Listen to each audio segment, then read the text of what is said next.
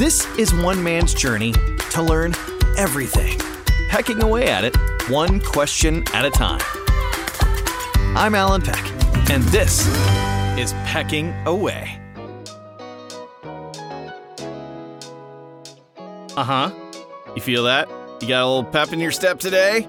Because it's Friday. There is no better feeling than a Friday because it's Friday. If we could just make it through today, then all is well, and we can make the soccer games, birthday parties, weddings, honeydew lists, laundry, cleaning, or nothing. Hey, it's me time. I can do what I want. Whatever.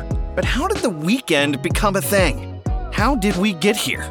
Well, first, let's get to the concept of how we even got to what a week is. We've got to go back, all the way back, like to Babylon back.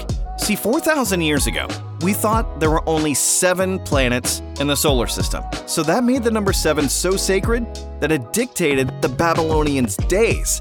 So, okay, there's a week, but how did we get to the weekend? That's a little bit more complicated. And also, it took 4,000 years and some trial and error to get there. The first concept of a day off started happening around the first century with the Lord's Day. According to historical and biblical records, this guy named Jesus, maybe you've heard of him, rose from the dead on a Sunday.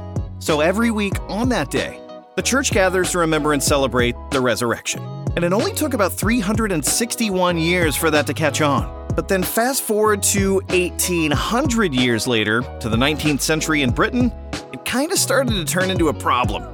Because some people were getting their pray on a little too hard and had a major case of the Mondays. So many people, in fact, that worker productivity was so low, even if they came in at all, they came up with something called Saint Monday, which, even though it was called that, had zero to do with religion whatsoever. It really had more to do with a hang, I mean, intense soul searching and a spiritual journey that required another day to recover from. Hence, the first five day work week was born. Only one problem. See, that helped out the Christian population, but the Jewish community was like, hey guys, what about us? See, their holy day is on Saturday. And we all know Walter Sobchak does not roll on Shabbos. So across the pond here in the good old US of A, in 1908, a mill in New England allowed Saturday off so the Jewish staff could observe the Sabbath, and they still kept Sunday off for the Lord's Day. See what happens when we work together? Everybody loved it.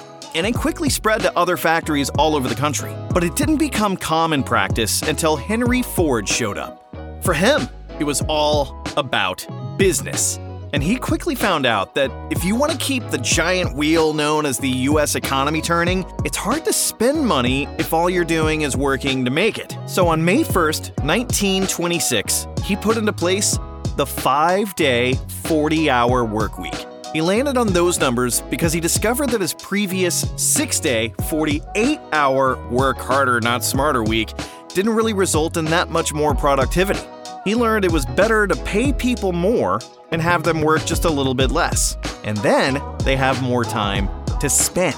It was so efficient and successful that it came into official practice and law for the rest of us in 1932. And we've been working for the weekend ever since.